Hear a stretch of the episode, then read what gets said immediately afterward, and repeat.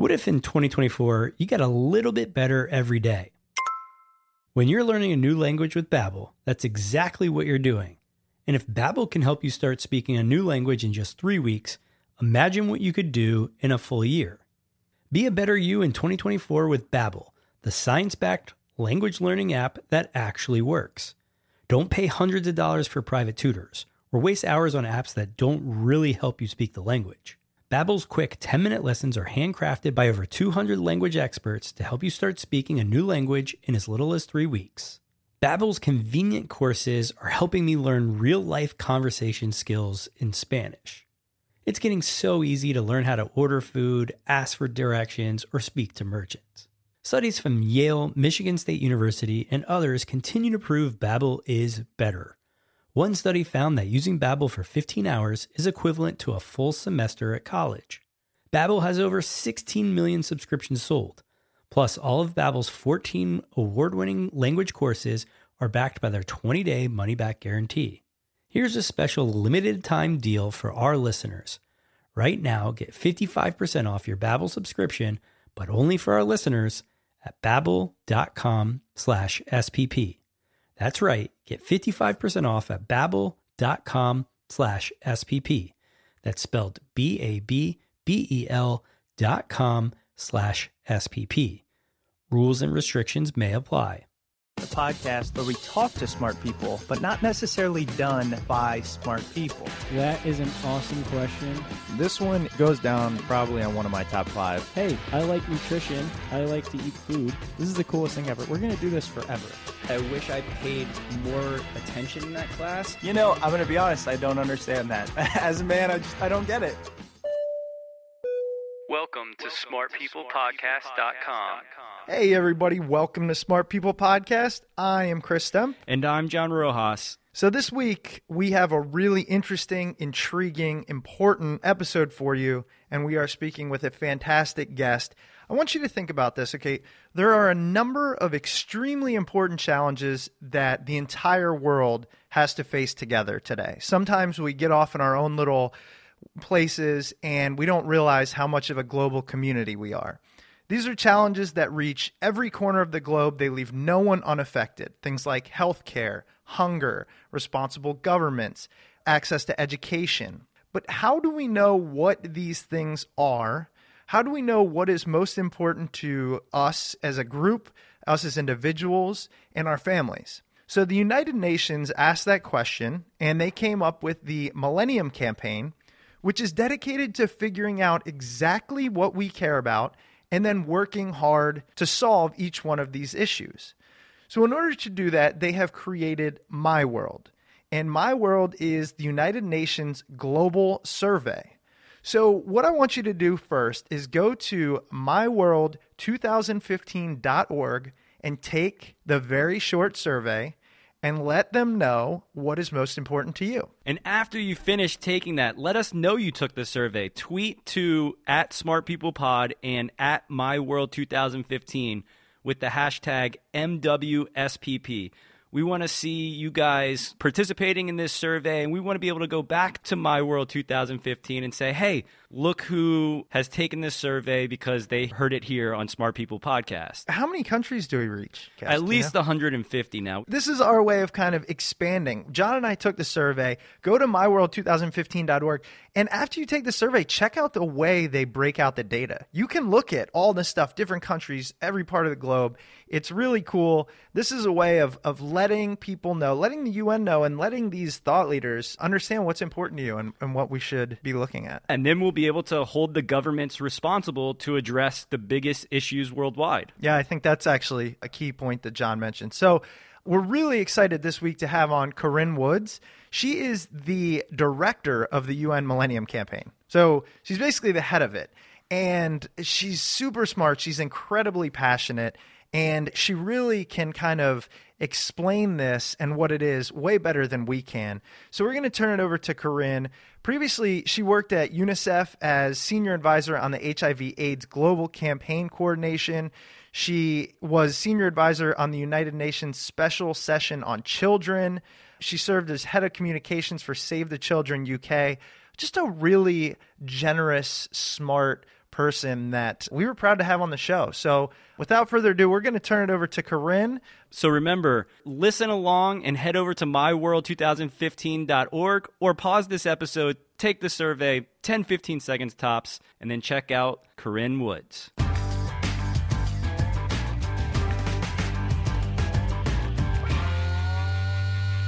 Well, thank you so much for being on the show. There's so many things you've done in your past and so much that's happening now.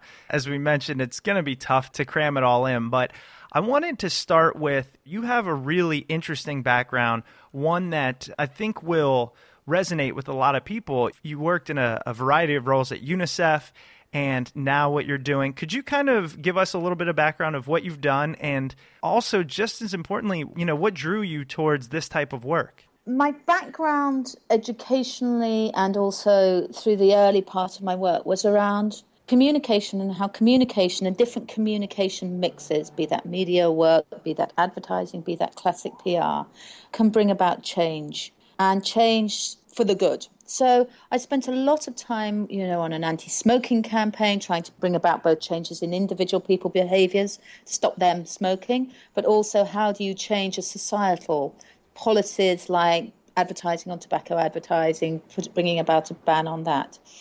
So having done that successfully, I felt it was quite important to bring that to the international environment. So through a variety of different sort of, the sort of moves you make, I went to Save the Children and then to the U N. And at the U N, I found my home and the place I know absolutely works. And what I like to do is add to that mix is innovation and the power of particularly new technologies, the way the world is going. That is it Gretzky who says, thinking about where the puck is going, not where the puck is, and looking at how can that solve problems.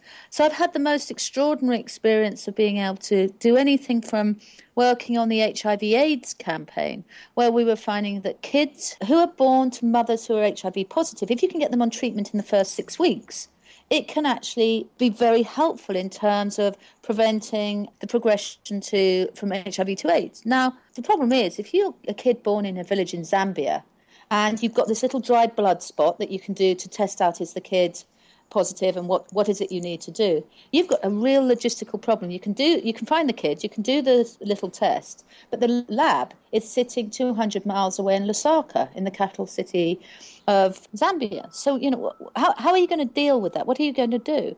And so I was able to, on something like that, work with the team of people who said, well, actually, we can use mobile phone technology to get the information up there and back again to ensure those kids get on treatment. So I've worked at that sort of level on the very granular, you know, this is going to make a difference to this child's life. And also much larger campaigns, those kind of big communication pushes to say, back in two thousand, working with Nelson Mandela, well, working with Bill Gates, to say, let's get the world leaders to agree a set of goals for children and let's bring citizens' voices into that. That time we used faxes and ballots because new technology wasn't there, even through to the sort of work today. And then obviously bringing in the sort of partners that can make a big difference, like Football Club Barcelona or the World Cup or those sorts of things where Indian cricketers can bring about a substantive change in polio behaviour. So I've always loved that idea of you take an issue, which is a challenge, and you bring to it good analysis, great communication and innovative communication techniques and extraordinary partnerships. And together we can make a real difference. Sitting in the U N is the perfect place.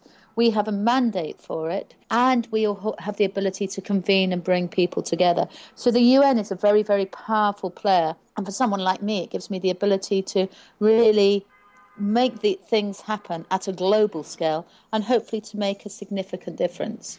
You know what's so interesting that I pulled out of that specifically is I tend to get overwhelmed when I have a number of different things going on, when I can't put my focus somewhere. And for you, I mean, take that to the largest scale possible, right? You pretty much look at the biggest issues, challenges facing humanity, and then say, okay, let's apply technology or whatever it might be to try to improve these things. Do you ever get overwhelmed? Do you ever struggle with which one to focus on, or there's too much to do, or I'm just one person? My approach is always, there's a degree of humility. My, my wonderful cousin just said to me, you're just a cog in the system. And it's true. You know, there's lots of different really smart people doing really amazing stuff, all about let's make sure we will do what we say we need to do. So I'm one person, one leader in the U N, doing one set of things. So that's, first of all, sort of a degree of humility. Secondly, a degree of clarity about what I bring to the table. I am someone who's smart, makes stuff happen, great with partnerships, but I'm not a policy wonk. I'm not a specialist in nutrition. I'm not a, an economist. So what I'm good at is bringing a particular set of skills and a particular set of abilities to a problem that's bigger than those set of skills and abilities. And the smart thing is to say, I will focus on that. I will make sure that I'm working with others who are doing those other things, and we make sure there's complementarity, but I get right the bit that I can get right. And then to remain continually hopeful. I was just in Denmark with a team of people who talk about the Millennium Development Goals and say there's been incredible progress. In fact, it's the world's best news. And I really like that idea of saying, you know what, we are seeing progress. We are seeing things getting better. So let's continue to focus on, it's, they call it positive deviance in my, my, my line of work, where, you know, let's focus on what works and build and keep on getting things better and better and better. And you see it everywhere. The other thing is, you, you know, I may be one person, but incredible the, the, the sort of pool of goodwill that there is out there. People who are ready to say, you know what, I totally believe in what you are doing, you, the U N, you, the issues on development. We'll give our time for free. We'll help you to do this. I saw something overnight where someone had done some analytics on some work we'd done. He said, I'm going to spend my the next month doing this. He did it and he delivered it for us. That sort of sense of we're a small team, but there are millions of people out there just willing to do their bit. That really makes a difference because that's the way change happens. It's not one person. It's many people all playing their different roles. That was truly some fantastic stuff. And I know that having done podcasting for years now, I tend to break things out into sound bites. And so I kind of wanted to reiterate what I heard for our listeners, which was, and this is kind of nerdy, but I heard kind of four H's. You have to have humility, uh, be humble, understand that you are this cog.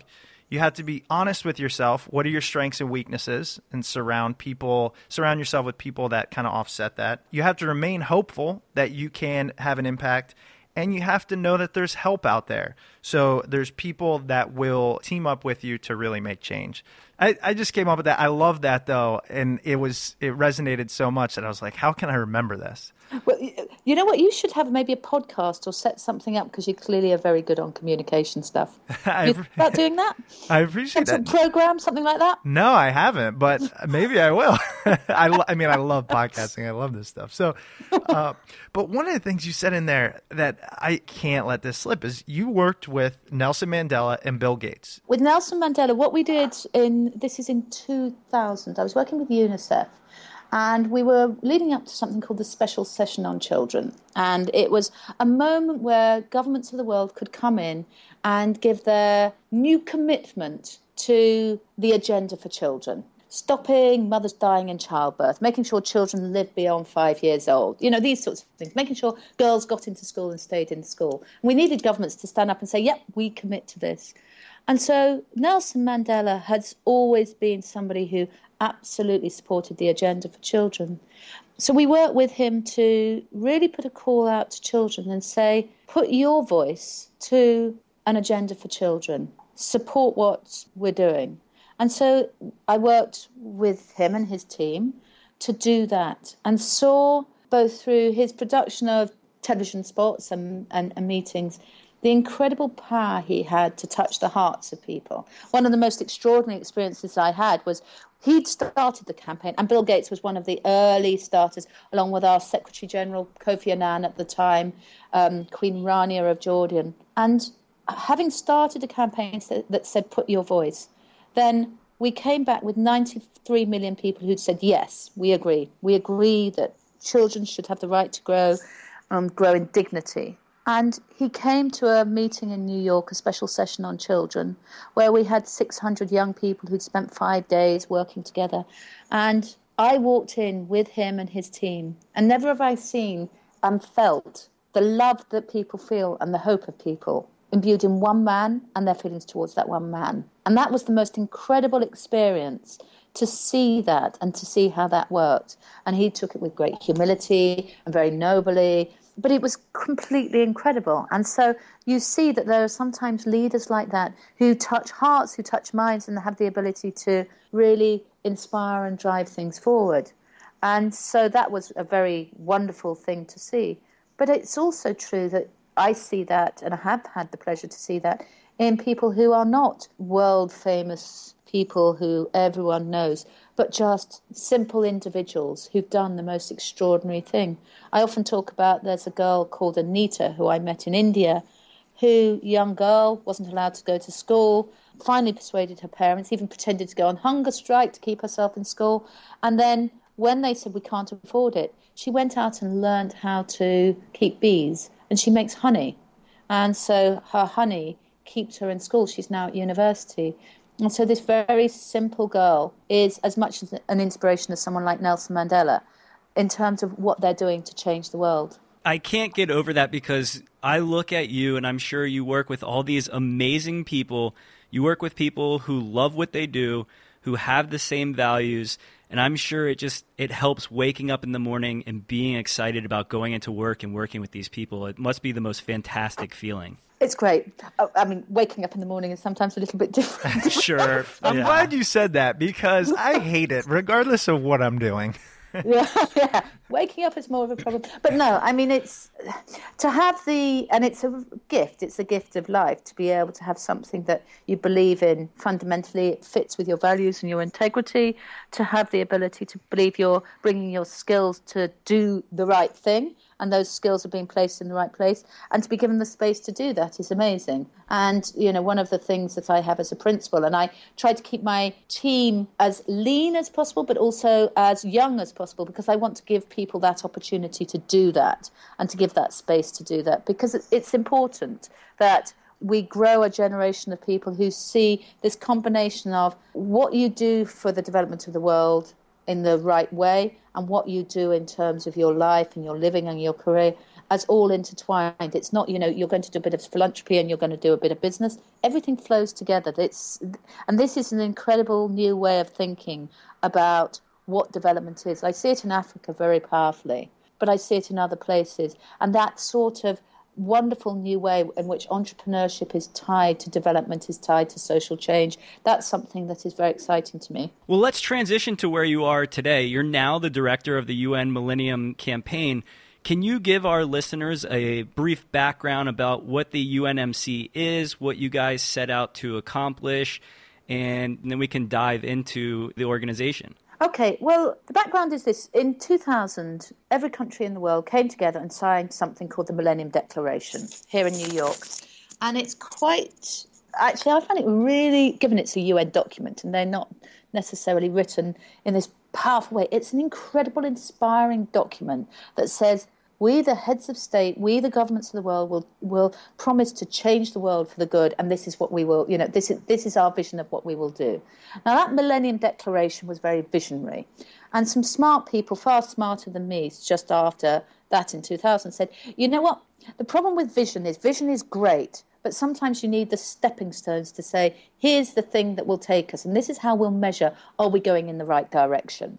And so they then said, well, let's do this. Let's set up something that there are eight Millennium Development Goals, and we'll set twenty fifteen as the deadline for them, and say, okay, so let's say we will achieve certain things by twenty fifteen, and those things will be important things that we can then achieve, we can then measure them, everybody can understand what they're about, them, their people talk about, you know, you can communicate them easily, and people can feel, yeah, we're all going in the same direction. And the sort of things is things like combating H I V AIDS, malaria, making sure that child mortality is reduced so children actually live beyond five, making sure mothers don't die in childbirth. You know, some very basic things. Eight. In fact, I have them on the back of my business card. Hmm. Now, so that was done. Smart people sat and set that. But the problem is, is sometimes smart people set things and the rest of the world goes, well, I didn't know anything about it.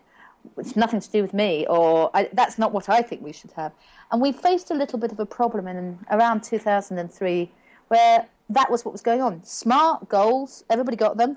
Basis this Millennium Declaration, big vision, but nobody was really on board. So my outfit, the U N Millennium Campaign, was set up really to say, okay, let's get people to be aware of these goals and to be aware of these issues and to come on board with those as the first step towards this big vision, which is the Millennium Declaration, which is why I'm called the U N Millennium Campaign, not the U N M D G Campaign.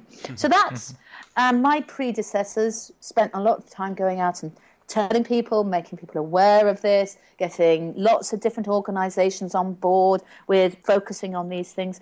And pretty much if you sit in the development circles, the Millennium Development Goals are things that people know about. Do does the sort of average Joe in the street know about them? Probably not. Should they? I don't know. I'm in two minds about that. Should they know that these things matter? Yes, of course. But is it my desire that everybody knows what the Millennium Development Goals are? I think I'd be nuts to imagine that they would. But it's important that we all believe these are good things and we're working towards them. So that's what we've been doing. And, you know, things are going pretty well. Always in this stuff, we've got lots of progress, but we've got some challenges. So that's where we are, and we're about to hit the twenty fifteen deadline, and we'll be able to sit and say, how have we done? Where do we need to do things differently? And what else do we need to put on here? And where do we need to redouble our efforts? And that's where we're at the point at the moment. You know what I think is really important? You said, does the average Joe need to kind of know about the actual goals? And you might be right, getting down into the weeds, maybe not. But I think what struck me most when I found out about this is there are genius minds, there are nations and the globe coming together to solve these issues in a, a group effort, which I think we get so divisive and so partisan and all these things that it's just good to know. Like, if anything, makes me feel like, okay, people are on it. How can I learn more? Maybe how can I get involved, which we're going to talk about in a little bit. But I think it's important to know that it's not all gloom and, and doom yeah. that we see on the news. Yeah. And, and you know, I, I think one of the things that I spent a certain amount of time in Africa, and there's incredible progress in Africa. If you go back to two thousand, you come to today and you look at extreme poverty, you look at maternal health, you look at child mortality, you look at a number of these different issues, you see things changing. And so I think we're in danger of thinking, well, everything's bad. Well, actually, no, there's some really good news out there in terms of the changes. The challenges remain. We've got lots of different things we need to deal with. But yes, we have seen progress and we'll continue to see progress. I think the issue is, and I mean, back to the sort of average Joe on the street, it's important that we have a sense that we're moving together as people and planet and that we are all concerned with making things better and we're interconnected. If anything, the global financial crisis in two thousand eight taught us, we can't separate ourselves out and say, well, that's over there, you know, that's Europe, that's Europe's problem, that's not, you know, that's not Asia's problem or that's not America's problem. We, you know, we're deeply interconnected. We're deeply connected in terms of the planet. So the more we're working together, the better. What we learned as the sort of U N and the development wonks, I think, is that as we think about what comes after these Millennium Development Goals, it's not going to be good enough just to have all the smart people who sit in development conversations, you know, the sort of people at Columbia University and the development scientists and so on and so forth. It's not going to be enough for them to just be having this conversation about what should our new set of goals be. We really need to set those for and include the world in those, individual people, your Joe on the street or Josephine on the street. You know, we really need to do that because unless we all own these things, we won't be able to move the dial in the way we want to. Why do you think it is that there is so much progress being made in these places, but it seems like it's not that publicized? And when I say that publicized, I mean sites like the U N offers, and then there's other sites like TED Talks about all these different things that are that's great happening in the world, but it's not really picked up by mainstream media. I can go on C N N and not see something about, hey, the rate of death in Africa has gone down by sixty-five percent since two thousand. Why do you think it is that these positive things in the world really aren't being broadcast and publicized in the mainstream? Mainstream media, I find a kind of funny idea because I suspect that things like the stuff you're doing is the new mainstream. Ooh, mainstream, I like that. As when I, you know, I, I, like was, that, yeah. I, I was a little younger than I am now, would have been print media, broadcast media, you know, and you'd say, well, it's going to be the B B C and C N N, and, you know, you could. Now there seems to be a plurality. So in a way, the kind of mainstream media and the sort of stuff you guys do and, uh, you know, digital media, it's all starting to flow together. And I see hmm. a great opening to different voices and different stories and different ways of talking about things. There is, and you know, there's space for citizen journalism and so on and so forth. Why the good news story is not being told in a consistent way?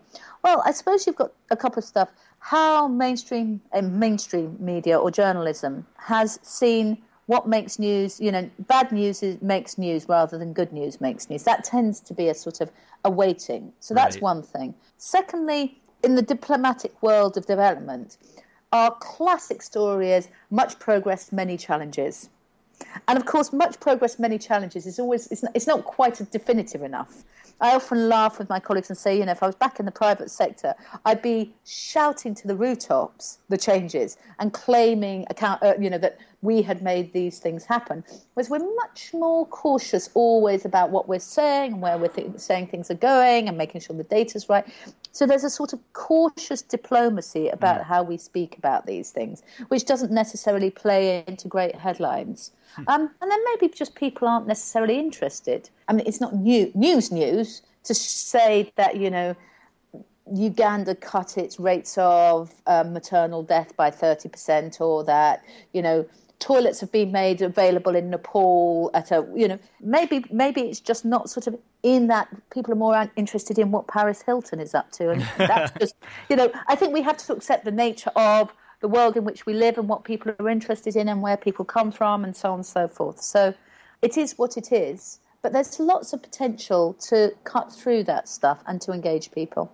Let's talk about the coolest thing on the internet right now. And I really mean that. When, when John and I heard about it, spent all this time on there. I know you said you every morning wake up and kind of dig in.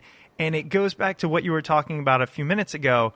You know, how do we engage the world? How do we do this on a global level? And how do we get every person's voice to determine what is most important? And for anybody listening out there, you're like, oh, that's, that's that makes sense. Let's just uh, ask people on the internet. But it hadn't been done until you guys did it. So tell us about My World. Let me take you back to the, something that I said, I think, earlier, which is when the Millennium Development Goals were set, those are the goals that start from two thousand to twenty fifteen. Basically what happened was a group of very smart people sat in a basement at the U N and wrote them down and said, okay, this looks good, da, da, da, da, da. Here are our goals, here are our indicators. And then I think they sent them on a fax to some other people. And then that's more or less how they were set. And when our Secretary General, Ban Ki-moon, said, okay, now is the time for us to move into thinking about the new set of goals, what he also said was, it's not going to be good enough if we just have a few people sitting in a basement. These should be inclusive and they should be open and they should be bold and ambitious. So we then took that challenge and said, okay, how do you engage people in a conversation about what should the new goals that will take us to twenty thirty? And how do we do that? Which will mean someone who is living in the in a rural community in Lesotho can be part of that. Someone who's growing up in Luton in England can do that. And someone who's growing up in in the outskirts of Buenos Aires. How do we do that and how do we reach those people? And how do we do that so we can actually help the people who are going to sit at the U N and say, okay, let's set eight goals or ten goals. How do we do it in a way that's helpful to them and just doesn't kind of throw them with a plethora of information? So that was our thinking. I did what I always do, which is ask smarter people than me to do some thinking about it. And so I asked a couple of colleagues who have done this sort of stuff before to think about it. And they were in Japan and they sat in a noodle shop and then came up with this idea of My World.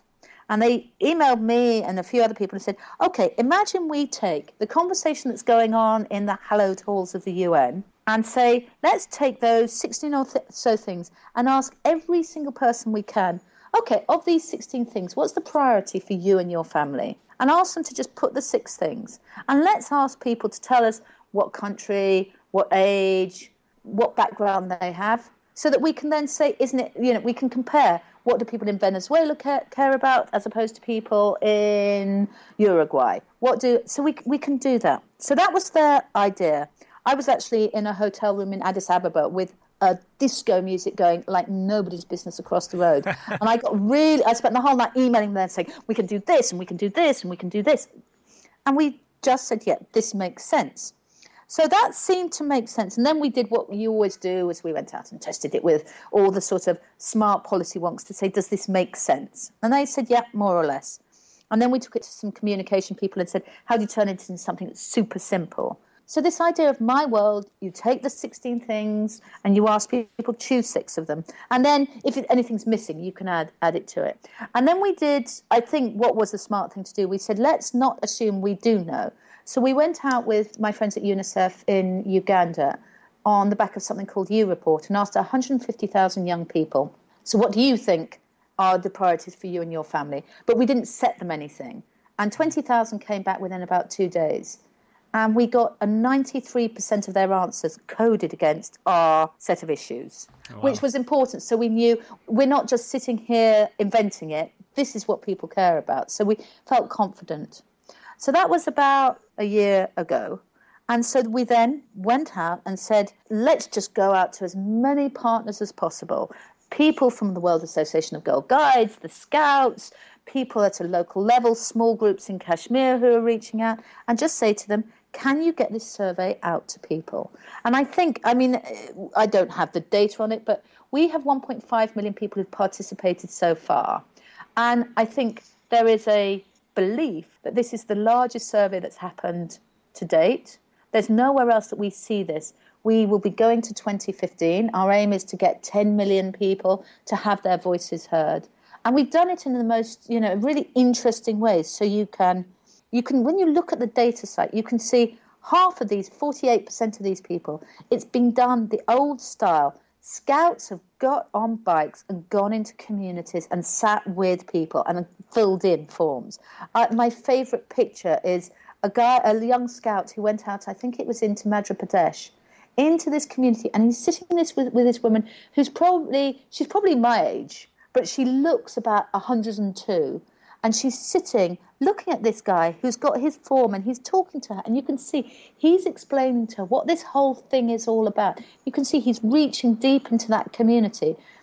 So we've had people doing that and going out and really getting, you know, young girls going out, young girls going out and meeting other young girls and talking in Rwanda. So we've really gone deep there. And then we've used this mobile phone technology. There's this stuff that makes dumb phones smart and, you know, different ways of reaching out. So we've done that. And then the internet. And we've had great partners who've gone out and put things in The Economist and C N N and so on and so forth. So what we have today is one point five million people who've said, these are our priorities. So we've got that and we will continue to build that and build that. And the data site, which is my obsession, you can go on, it's open source, anybody can go on it, you can use it.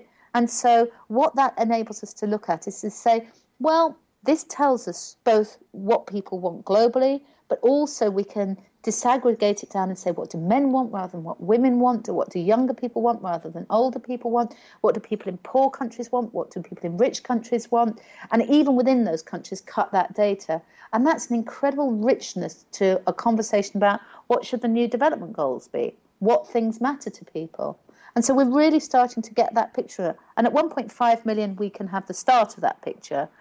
And we will continue to build it. It's updated in real time, which is why the obsessive looking every single day. And we're also supplementing it with other pieces of big data scraping, Twitter analysis, social media, to really start to get a picture of, well, what are people talking about and what do people care about? This is such a fascinating concept, and our listeners can go to my world twenty fifteen dot org to take the survey. But if you're like me and you love manipulating data, looking at infographics, you can go to data dot my world twenty fifteen dot org, and that's where all the fun starts. And one of the things I love is there's so much transparency behind the information. You guys allow people to see everything. All the data is there. You can manipulate it. You can filter down on the genders, the education levels, groups, countries. It's a beautiful site, and it's tons of fun even to just scour through after taking the survey. two things. If your listeners, first of all, go out and take the survey. Your voice counts and your voice should be heard, and get other people to do that. You know, we need to have more voices, because the more voices is the more is the, is the stronger the voice is. And so that then helps us in all our discussions about bringing the people's voice to this. So we've got eighteen months to go out and really push other people to get involved. And we are very open to partnerships. If people out there want to say, look, I can do this. I had a, a guy from Cameroon, church group, said, OK, I can go out and make this happen. We said, great. OK, here's the staff. This is how you can do it. This is how you can do it offline, online, whatever. Came back three months later with fifty thousand votes. And my team all went, no way, he's not, you know, this can't be real. And so we we did two things. We did a bit of machine cleaning to see if it was okay. And it all seemed to be, you know, there was no standard pattern. So it seemed to be very different. And then people went through it.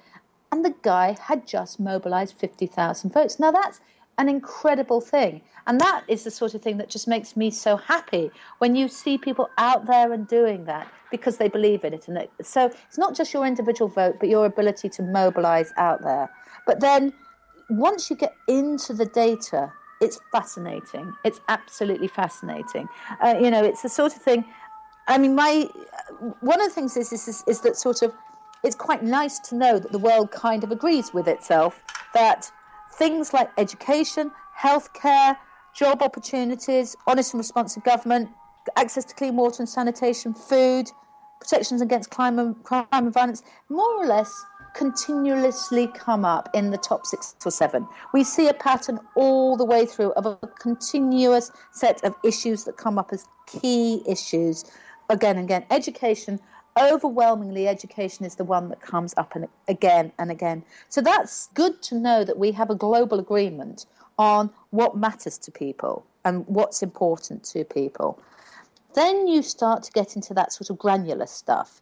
And that's where it gets very interesting about things like an honest and responsive government or better job opportunities. Those two are clearly key things. And there's no difference between which countries you're in. You see these two things coming up as your three and four continually. And I think that's an interesting thing. You know, there's an, a call for people want to trust their governments. They want to feel a partnership with their governments. And frankly, the job issue is a big issue. I mean, I, you know, in the States, it's a big issue. I'm British. In, in the U K, it's a big issue. And in Europe. So job opportunities sits there with that. So you see those. And I think those are the two that are probably most surprising. And then once you start getting sort of data obsessed, you can then start to see on the site the differences. You know, I'm I'm always struck by the sort of Australia and that region, the whole issue of protecting forests, rivers and oceans, it becomes much, much higher. So there's clearly a strong in-your-face environmental concern coming out from people when they're looking at those sorts of issues. It's so interesting that I, I love the fact that education is number one. And everyone might say, oh, you know, but that makes sense. And it, it kind of does, but this is over affordable and nutritious food, access to clean water and sanitation, everything. And it just goes to show that the world is united on the fact that an educated society can solve the rest of the problems. Yeah. No, I think that's very interesting. And, you know, I think there are some very salutary things that you say. You look at something like support for people who can't work. And we had a group, I'm just trying to think what country it was in. There is a lot of uh, – New York is a busy place, by the way. I, yeah. I hear the sirens and I go, what, where are they going? What, what's happening?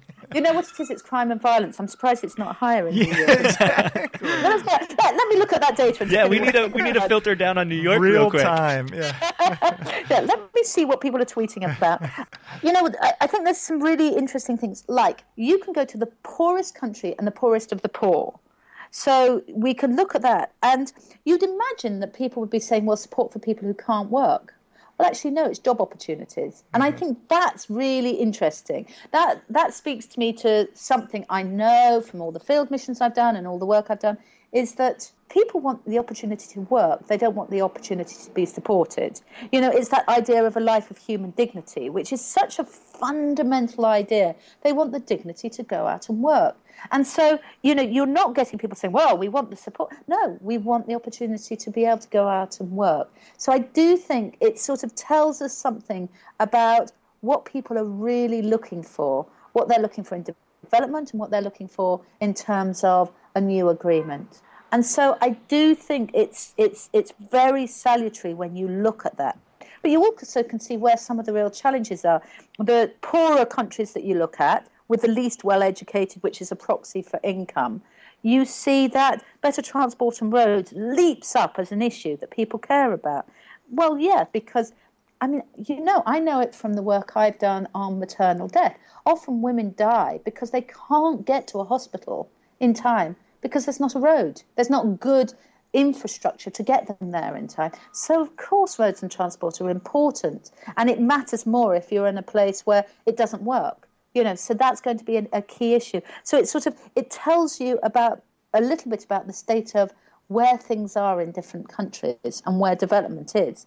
And we can put that information with other bits of information to really, I suppose, triangulate and start to help this to users to think about, okay, what should be in the new goals and what matters to people. And, you know, this is part of the whole idea of the opening charter of the U N is we the peoples. And this genuinely is we the peoples. This is we the peoples, the voice of the people. It is. It is we the entire world. It yeah. is people in every corner. There's a map on there, which is really crazy. There's a map that shows to the exact number how many people have voted in every country in the world. And, I mean, you just go, for example, in Chad, there's been forty-six votes. In the Philippines, seventy thousand. In Indonesia, twenty-seven thousand. You can go down to the smallest, I, I don't even, this is my ignorance, but I don't even know this place called Turkmenistan. I, I really don't even know it. So, I mean, and there's sixty-nine votes. So anyways, it just goes to show that the internet and technology and the U N and just the progress that we are becoming this global nation of one. And we urge everybody not just to go take it. John and I took it instantly. The survey takes five seconds. It, the things just jump out to you and you know, uh, and tell other people about it. It's, it's just really incredible. And I'm excited to see when your deadline hits, what happens? Well, there's always, you know, in England we have an expression, there's always a slip between the cup and the lip. And so it's whether we can find that the voice of the people is reflected in the voice of the new agreement. Mm. That the vision is, you know, we see those two voices come together and a real joining of those two voices. And, you know, there's a very interesting discussion about we need to have a partnership with people around this new agenda, this genuine partnership, because we're all in it together. Citizen action at a local level, be that, you know, my daughter last night made us not turn on the heat and put cardigans on because she thinks it's going to help on climate change. So, you know, whether it's down to that sort of thing or those, you know, going out in the community and doing different works or whether it's some of the Giving Tuesday work that people do, whatever it is, we're in this together and we need to do it. You know, it's sort of, it's our world and it's our people and that's what we've got and together we can do it. So this idea that it's governments and their people separately. No, it's together. So what we want to do is make sure you personally are going to be challenged to increase the number of votes in Turkmenistan from sixty-nine. That's your challenge. And I'm going to find someone else in Chad. Because for me, the question is, I love the fact that we've got seventy thousand in the Philippines. I love the fact that Rwanda has fifty-nine thousand people. But when there's only sixty-nine in Turkmenistan, that for me is not good enough. That I want to grow that.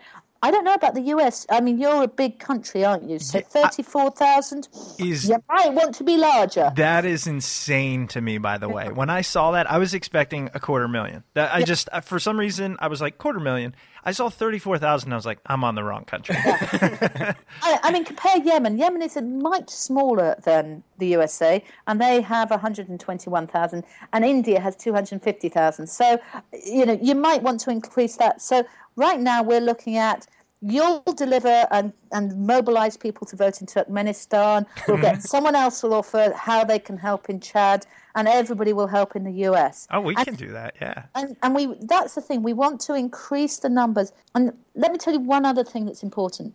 This development agenda isn't about the rich countries of the North giving to the poor countries of the South, because that's all gone. This is about a universal agenda.